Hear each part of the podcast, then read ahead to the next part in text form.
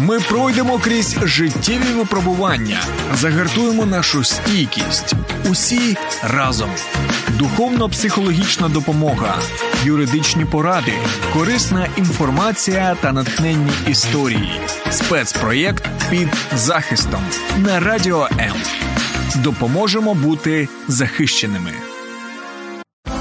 Ви слухаєте передачу Час на право.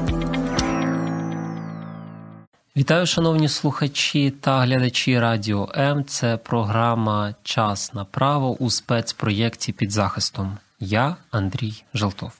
Так чи інакше, в житті усіх нас стається якийсь момент, коли потрібно отримувати посвідчуючі документи.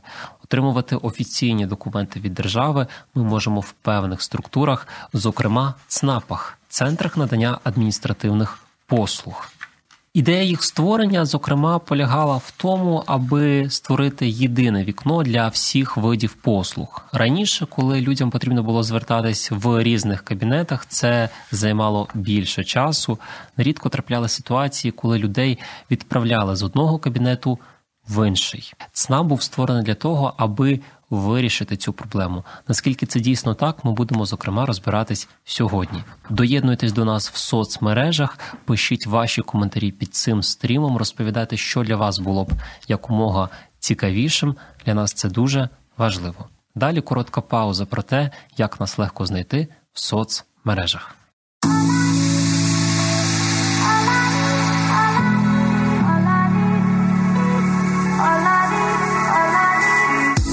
Долучайся до Радіо М у соціальних мережах: YouTube канал, Facebook сторінка, TikTok, Радіо М, Telegram, Instagram, Радіо М.Ю.А. а також наш сайт radio.m.ua. Радіо М це все, що тобі потрібно.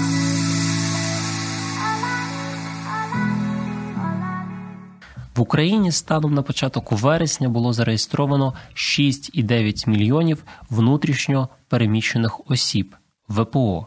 Результатом цього, зокрема, стали все якомога частіші звернення до ЦНАПів. Чому так? Ну, по-перше, отримати цей статус можна не тільки в додатку Дія, а й прийшовши в ЦНАП.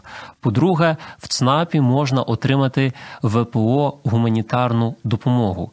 Так, в кінці серпня цього року перший заступник голови Київської міської державної адміністрації Микола Поворозник закликав приходити в ВПО в ЦНАПи, аби отримати талони на продуктові набори. Сьогоднішній наш ефір присвячений адмінпослугам в умовах воєнного стану. Розібратись з усім цим ми зможемо завдяки нашому гостю, кандидату юридичних наук, доцентру кафедри загальнотеоретичного правознавства та публічного права Києво-Могилянської академії Юрію Вікторовичу Іщенко. Юрію Вікторовичу, вітаю вас.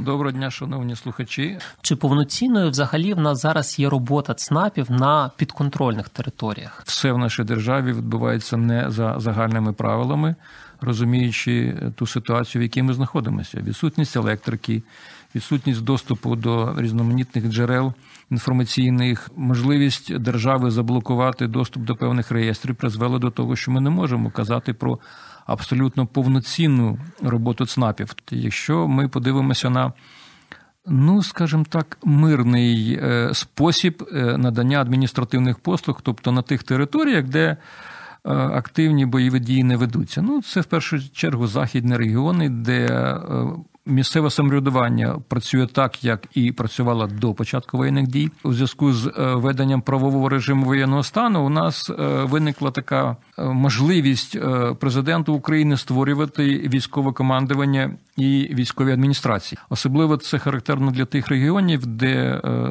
лінія фронту наближена або це доокуповані території. Ну ви собі уявляєте, якщо населений пункт знаходиться на межі, де ведуться бойові дії, вести мову про наявність депутатів, проведення ради, ну це якось абсурдно виглядає. І відповідно доволі дивно буде говорити про наявність ЦНАПів і їх роботи. Ну це вже наступний крок. Якщо нема самоврядування, нема влади, то хто буде в тому ЦНАПі? Причому в ЦНАПі ж працюють живі люди. А люди ці виїхали, і де їх потім зібрати? Ну є, припустимо, приклад того, що виїхав ЦНАП з міста Лісічанське в місто Дніпро і фактично поновив там роботу. Вони змогли вивести свої сервера. І от організувались так, що надають послуги навіть тим, хто разом з ними виїхав е, до Дніпра. Це загалом проблемне питання щодо роботи ЦНАПів у прифронтових регіонах та, зокрема, на деокупованих територіях. Про це зокрема не так давно розповідав Сергій Гайдай, це начальник Луганської обласної військової адміністрації. Він говорив, що на звільнених територіях Луганщини ще немає ЦНАПів, але вже є так звані підготовлені пересувні відділення цих установ. Окрім ЦНАПів, є також. Пересувні відділення Укрпошти та пенсійного фонду Гайдай говорив, що як тільки після деокупації дозволяють громадянам зайти в певний населений пункт, де буде більш-менш прийнятна безпекова складова, хоча б для декількох годин на добу, то там одразу ж працюватимуть пересувні мобільні ЦНАПи. Чим далі буде просуватись лінія фронту, тим далі будуть зміщуватись мобільні відділення цих установ в умовах воєнного стану. Той перелік послуг, які можуть надаватись ЦНАПами, він є доволі обмеженим. Тобто не все нам можуть надати, що ми б хотіли. Що це за ось такий перелік послуг, які не можуть надаватись, і можливо він десь закріплений. Ну давайте почнемо з того, що взагалі то перелік послуг, які можуть надаватися, закріплюються виключно законами. Є спеціальна постанова Кабінету міністрів, не буду зараз надавати. Хоча, якщо є е, бажання, я її назву. Так. Ось яка в принципі закріплює е, всі можливі послуги, які можуть надаватися в нашій державі. І як не дивно, таких послуг 421. Тепер давайте про обмеження. В першу чергу ці обмеження стосуються е, послуг, які пов'язані з веденням бізнесу і реєстрацією нерухомості, тому що ми розуміємо, що з нерухомістю великі проблеми. Держава е, закрила деякі реєстри, доступ до них. Без доступу до реєстру не можна надати послугу. Чи відкритий цей реєстр, чи ні, можна дістатися лише в режимі реального часу, звернувшись до того чи іншого ЦНАПу або до е, того реєстратора, до е, нотаріус, який може надавати такі послуги, тому що в нас е, послуги надаються не тільки в СНАПах, а й іншими суб'єктами. Перед тим як вирішувати питання отримання послуги, дізнайтесь перше, чи працює, чи взагалі є цей ну, СНАП то є. Формально він є. Другий крок це е, відшукати в в інтернеті можливість доступу до ЦНАПу, до ЦНАПу в режимі такого інформаційного спілкування, тому що якщо сайт є і він працює, то ви там е, завжди знайдете інформацію. Можна навести приклад дуже простий. Рівень е, е, створення ЦНАПів це той, який ближче всього наближений до людини. Тому в будь-якому великому місті, обласному центрі завжди має бути ЦНАП. Тому, якщо ви знаходитесь на території якоїсь області. Е, наближений до обласного центру, спочатку зайдіть на сайт того ЦНАПу, який е, має бути в тому обласному центрі. От, наприклад, центр надання адміністративних послуг в місті Луцьк. У нас є так звана постанова деякі питання державної реєстрації та функціонування єдиних та державних реєстрів, держателем яких і Міністерство юстиції в умовах воєнного стану. Це постанова Кабінету міністрів України від 6 березня, номер 209. Для того аби з'ясувати. Чи може потрібна вам послуга зараз бути надана ЦНАПом, потрібно перевірити ці обмеження, зокрема, звернувшись до цієї постанови. Є ще одна доволі така проблема, просто побутова для людей. Якщо вони з цією послугою, ну хочуть, щоб їм цю послугу надали в цьому ЦНАПі, це далеко не факт, що цю ж послугу нададуть. В іншому ЦНАПі перелік послуг, які надається відповідним ЦНАПом, затверджується тим органом, який ЦНАП створює. І тому, якщо вони вирішили, що на їх території є потреба саме такі послуги надавати в ЦНАП, то він буде надаватися. Якщо не передбачено, то і не буде. От щоб я точно розумів, мені потрібно отримати цей документ. Я точно звертаюсь до ЦНАПу. Є цей перелік затверджений 421 послуги. Я на нього дивлюсь, чи є там конкретно те, що мені потрібно, і в такому випадку я точно чітко можу усвідомлювати, да, мені до ЦНАПу, мені до іншого органу. Е, така пересічна людина, яка ну не має надекзотичних проблем е, в житті, вона е, стикається лише. Ну, от я зараз назву класичні послуги якими 99% е, е, наших слухачів зустрічаються, і які, в принципі, надаються або в СНАПі в більшості, або в якомусь іншому е, такому спорідненому місці. Реєстрація народження. Актуальна, актуальна. Якщо у вас є такий факт, мається на увазі дитина народилася, і тут прямо, от якщо Андрію покажу, знаходиться куди звернутися? І тут є або відділ РАЦ, так званий, ну раніше були ЗАГСи, да, вони по-старому називалися зараз. Державна реєстрація актів цивільного стану зараз це називається будь-який відділ, або окремий орган місцевого самоврядування. Реєстрація смерті, на жаль, це теж нікуди від нас не дівається. Реєстрація шлюбу. Це теж не завжди ЦНАПи надають такі послуги, тому що це специфічна подія в житті, і центр надання адміністративних послуг, як ви розумієте, не зовсім придатний для того, щоб е, реалізувати цю ідею. Хоча, припустимо, якщо взяти от місто Луцьк, у них е, є дві форми реєстрації шлюбу: звичайний і прискорений. От якщо я е, захотів би в місті Луцьку отримати послугу, яка називається реєстрація шлюбу у скорочені строки, от в мене в руках знаходиться так звана інформаційна карточка. Для будь-якої послуги адміністративної держава вимагає від е, того, хто їх надає, створити інформаційну картку цієї послуги. Тобто, якщо ви заходите на сайт ЦНАПу і ви бачите, що там така послуга є, то зазвичай там має бути так звана інформаційна картка. Що таке інформаційна картка? Це повна інформація про орган, який надає послугу. Тобто ви чітко знаєте, хто буде надавати ви побачите там чіткий перелік документів, які треба подати, тому що е, перелік документів визначається законом. ЦАП ЦНАП не може придумати додаткові документи, які ви маєте подати для отримання цієї послуги. Коли ви знаєте, які документи, ви їх підготували, прийшли в той час, коли ЦНАП працює. Ви е, з цієї карточки можете отримати інформацію, в який строк вона має надаватися. І що буде результатом е, вашої цього звернення? От, припустимо, якщо я беру цю послугу інформаційна картка реєстрація шлюбу скорочені строки в місті Луцьку, то я дізнаюся, що я маю заплатити 3251 е, гривну за послугу, плюс там ще державна мита і ще 360 гривень за Луцьк реклама теж бере за те, щоб вона бере участь у цьому от заході. Не дешево. Ну, але це в день е, звернення ви можете це реалізувати, тобто вам не треба нічого очікувати. Тут дається всі законодавчі акти, на підставі яких така послуга надається, і це стосується всіх послуг, які є в нашій державі. Тому, якщо ви зайшли на сайт, подивилися, що така послуга надається, зразу відкрийте інформаційну картку. Вона обов'язково має бути на сайті. Якщо ви раптом на сайті не подивилися, така сама картка має знаходитися в самому ЦНАПі, фізично була роздрукована і знаходиться в місті доступному для читання. І коли ви все прочитали, нічого іншого за межами картки не може відбуватися, тому що держава каже. Я встановлюю правила, я їх контролюю, і ЦНАП не має можливості фантазувати з приводу того, а принесіть ще якийсь документ, а цього недостатньо, і таке інше. Тому е, в таких ситуаціях держава знімає оці можливості е, додаткових дискреційних повноважень для представників ЦНАПу. Тим більше, тут ще одна дуже цікава ідея, закладена в роботі ЦНАПів.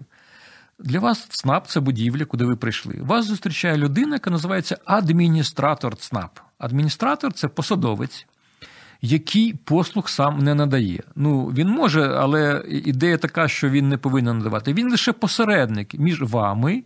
І тою структурою, яка буде надавати послуги, він у вас перевіряє наявність документів, чи все відповідає, чи справжні документи. Да? Ну, Може, він сам не впевнений, що вони справжні, але хоча б е, подивитися ззовні, що вони виглядають так, як має бути, чи завірені копії, чи є подані оригінали, чи продемонстрували ви ці оригінали. Він все це перевіряє, забирає у вас документи і каже: ми вам пришлемо смс, коли послуга буде реалізована. І потім він передає ці документи уповноваженому органу. Це може бути там якийсь е, відділ реєстрації, якийсь е, державний реєстратор, який знаходиться в абсолютно в іншому місті. Тобто ідея така: розірвали ланцюжок безпосереднього зв'язку прохача і надавача послуги, щоб не було, ну, відверто кажучи, корупційних ризиків. Тому що коли ви приходите і просите, це одна ситуація. Коли ви прийшли.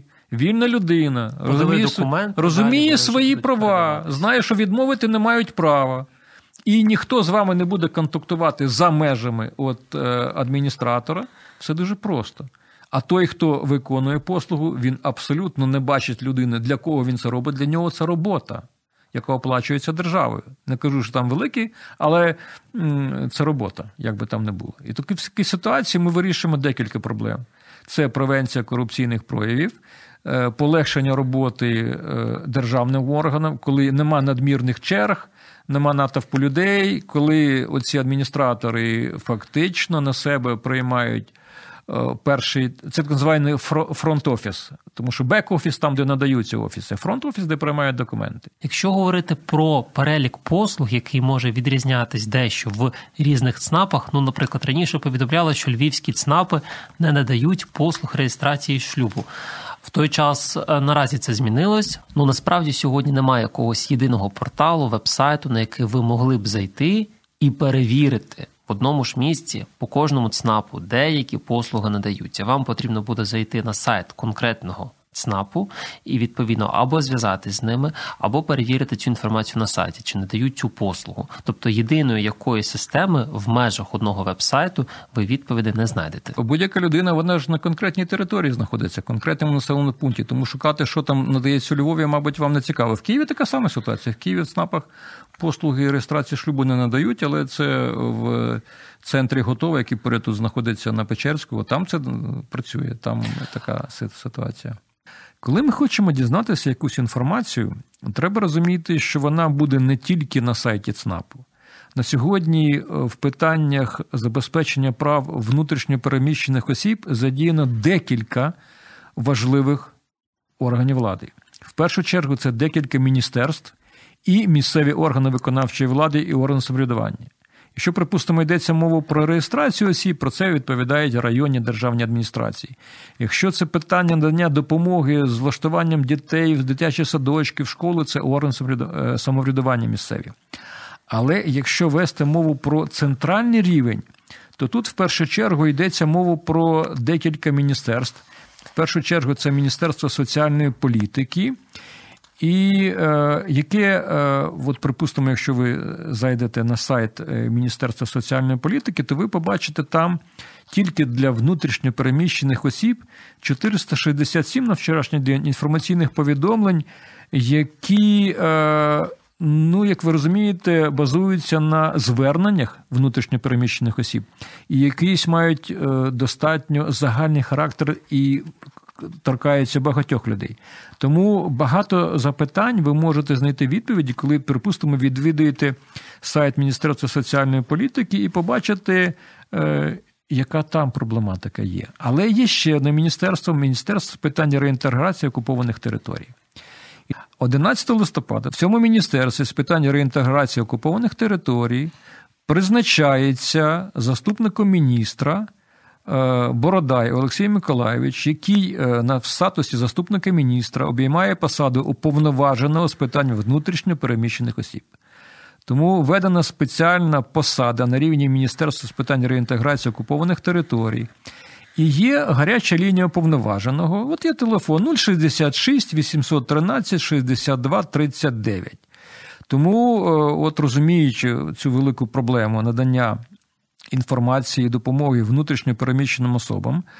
Е, вирішили спробувати такий спосіб. Я не знаю, як це буде працювати. Це Але не... можна звернутися за цим номером. Ну, принаймні, принаймні, якщо він е, е, наданий як гаряча лінія уповноваженого, я не звертався.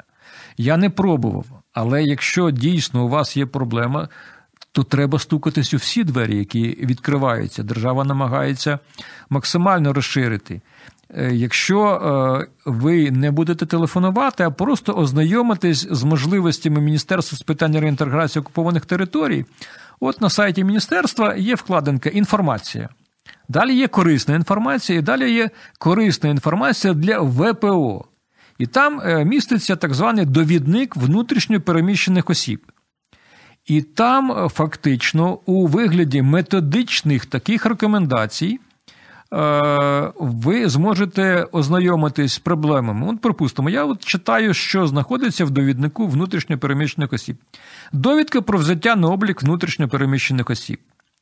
Е, забезпечення житлом внутрішньопереміщених осіб, питання забезпечення прав дітей, процедура подання інформаційного повідомлення про пошкоджене та знищене нерухоме майно, соціальний захист осіб з інвалідністю, реєстрація актів цивільного стану, те, що ви писали. От якщо е, ви би подивилися, на жаль, наші слухачі в радіоформаті не можуть цього подивитися, а ті, хто можливо, будуть е, дивитися передачу е, в якості стриму. От бачите, от така от методичка на 11 сторінок. Процедура подання інформаційного повідомлення про пошкоджене та знищене майно. Забезпечення житлом внутрішньопереміщених осіб, методичка на 5 сторінок, де вам все розписується куди, хто і як має звертатися. Те ж саме стосується реєстрації актів цивільного стану, де е, все це проводиться реєстрація. Тому на сьогодні нема е, значної проблеми, як це зробити. Треба просто знати, де це знайти. Вам не треба глибинних фахівців, які надають якісь там послуги. Вам достатньо мати що? Електрику, комп'ютер, голову і знати, як зайти в інтернет. Коли ви все це разом докупи складете, і вже після нашої передачі розумієте, що можна зайти на сайт СНАПу, подивитися інформаційну карточку, перелік послуг, зареєструватися в черзі, ви вже її отримаєте. Якщо у вас більш глибинні питання, які не пов'язані лише з СНАПом, ви заходите в Міністерство соціальної політики, майже пів тисячі інформаційних повідомлень, які які вже багато проблем, ну скажімо так, продумані і е, прописані. І е, ось Міністерство реінтеграції дає уповноважений і спеціальний такий е, помічник для ВПО, який дає можливість. В такому от аспекті спокійного ознайомлення прочитати, зрозуміти, а якщо ви дивитесь наш ефір, доєднуєтесь до нас в соціальних мережах, вам ще буде простіше, тому що посилання на всі ці інформаційні повідомлення, а саме на методички, лишаємо в коментарях, де ви легко можете перейти. Особливо це буде актуально для внутрішньо переміщених осіб. Якщо я хочу звернутися до СНАПу, щонайменше мені потрібно записатись. Ну, е, ідеальний варіант, да. Ви берете е, електронний талончик, що ви, але е, тут треба теж дивитися, чи працює зараз ця послуга, тому що іноді зараз СНАПи кажуть в режимі реального часу прийшли, зареєструвалися. Щодо електронних черг, чи дійсно вони є, чи слід записуватись, чи буде це працювати зараз в умовах воєнного стану? Краще за все звернутися до самого ЦНАПу, якщо ми знаємо, що треба йти в ЦНАП, спитати, чи є ця електронна черга. А як ні, то вам можуть надати талончик цей наживо. Наприклад, я був свідком ситуації, коли задля отримання паспорту навіть не потрібно було записуватись, ставати в електронну чергу, хоча такий варіант теж був передбачений. Достатньо було просто від самого ранку прийти до ЦНАПу, де вам роздають талони. Умовно, є 15 людей, яким потрібно отримати паспорти. Цим 15 людям ці талони на цілий день роздали кожен буде отримувати цю послугу в якийсь конкретний проміжок часу. Якщо на сайті є опція отримати талон, то ви його можете отримати, але не забувайте, ви отримали талон, прийшли ЦНАПа, нема світла. І всі, хто отримав талони, що? А як тоді діяти? Кожен ЦНАП буде виходити із ситуації, яка склалася. Тут не можна давати заздалегідь наперед вони мають організувати роботу так, щоб навіть ті, хто отримав, отримав, але ж інше питання. Ви ж розраховуєте отримати послугу, виходячи із власної потреби. І тоді, коли е, світло з'явиться, не факт, що ви зможете її отримати. І тоді вже ЦНАП е, як буде діяти? Він знає, що людина записалася, але її нема. Ну, безумовно, що ніхто вас чекати не буде.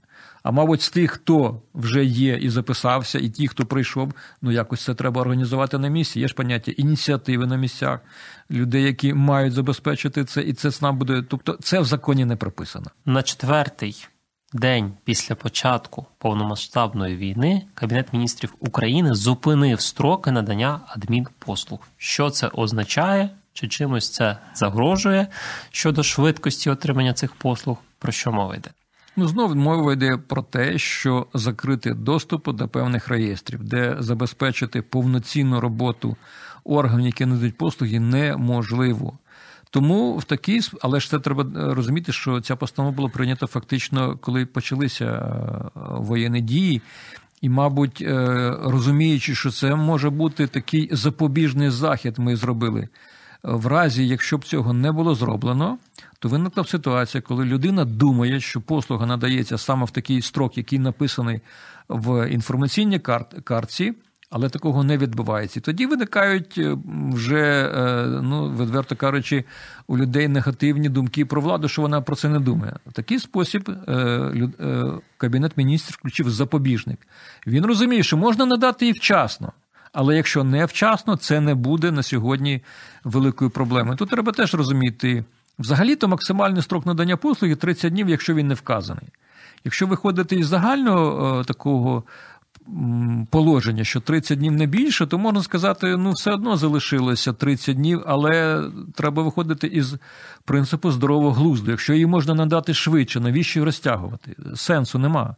Тому знов таки тут багато в чому має працювати здоровий глузд. Не можна все написати в законі, в положенні, це папір. А там живі люди. Вони теж ходять на роботу, кудись виїхали, немає електрики. Людина не може просто доїхати до роботи. Якщо, припустимо, в Києві взяти людина живе на лівому березі, а ЦНАП на правому, е, повітряна тривога, метро не ходять, людина не доїде до, до роботи. І що тоді робити? З е, дому надавати послуги неможливо. Це треба з е, місця, де є доступ до е, спеціальних е, оцих баз і з домашніх умов не можна надавати послуги. Тому а врахувати це все неможливо. Тому в таких ситуаціях треба, по-перше, з розумом підходити тим, хто хоче отримати послуги, розуміючи проблеми, а тим, хто надає, виходити із того, що є здоровий глузд в тому, щоб е, намагатися це реалізувати. Ну, от так, якось так. У нас постановою Кабінету міністрів номер 165 про зупинення строків надання адміністративних послуг та видачі документів дозвільного характеру в той же час передбачені винятки, коли строки ці зупинені не можуть бути. Що це за винятки? Е, ці винятки стосуються в першу чергу ведення бізнесу, реєстрації нерухомості. Тобто, це вже такі більш специфічні форми послуг. Е, які пов'язані з більш глибоким зануренням в нормативну базу і в е, відповідні реєстри.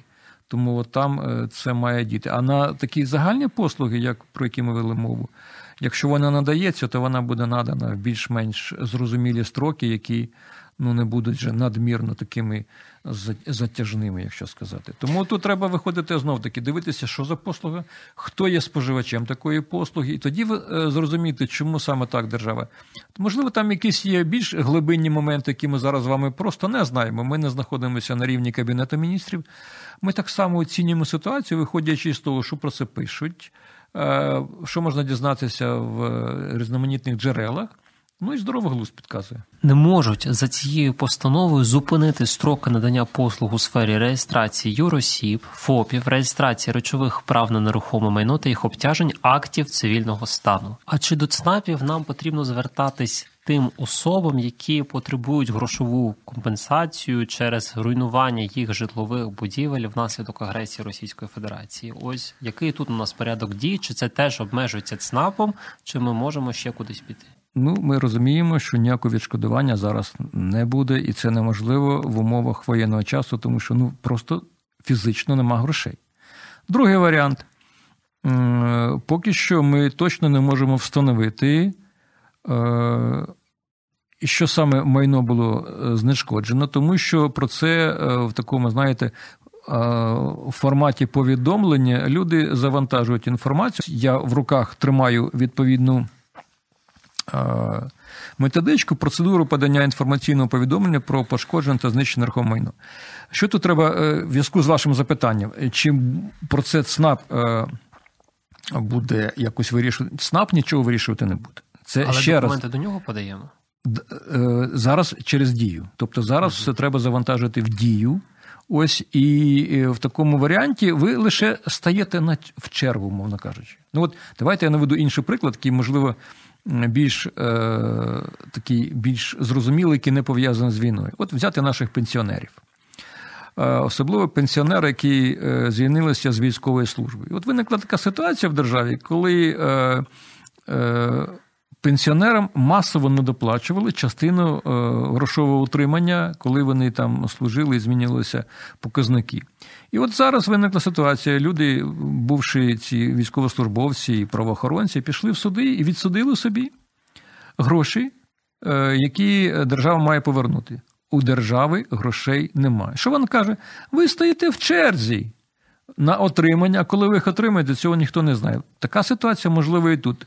Тобто вести мову про конкретне відшкодування я би зараз не казав, мабуть, будуть придумані або запроваджені різноманітні форми. Про них ми можемо вести мову лише після закінчення воєнних дій. Тому держава е, зараз запропонувала такий механізм: повідомте нам, щоб ми розуміли масштаб проблеми. А проблеми будемо вирішувати пізніше. І якщо е, це, припустимо, можна зробити через СНАП, ну можливо, але зараз е, це має має робитися через дію, через спеціальний застосунок, де ви маєте таку інформацію. На жаль. Наш ефір підбігає за своїм часом до кінця. Пам'ятаєте, що в умовах воєнного стану адміністративні послуги можуть дещо відрізнятись від тих, які надавались до 24 лютого. Є свої нюанси. Обов'язково звертайтесь до органів влади, місцевого самоврядування або ж насамперед до ЦНАПів, аби з'ясувати цю інформацію. Інколи достатньо просто зайти на сайт, аби це зрозуміти. Вам, Юрію Вікторовичу, велике спасибі за розлоги, чітке пояснення, що потрібно робити. Я думаю, що багатьох людей, які зараз нас слухали, ми їх спрямували точно щонайменше, куди потрібно заходити, знайти відповіді на свої питання. Дякую за запрошення, дякую за можливість взяти участь і сподіваюся, що розумні люди використають нашу інформацію з максимально е, ефективно і зможуть знайти відповіді на свої проблеми. Дякую. Доєднуйтесь до нас в соцмережах, залишайте ваші коментарі під цим стрімом. Говоріть про те, що для вас було б цікавіше. Спасибі вам і до зустрічі. Ми пройдемо крізь життєві випробування, загартуємо нашу стійкість. Усі разом. Духовно-психологічна допомога, юридичні поради, корисна інформація та натхненні історії. Спецпроєкт під захистом на радіо М. Допоможемо бути захищеними.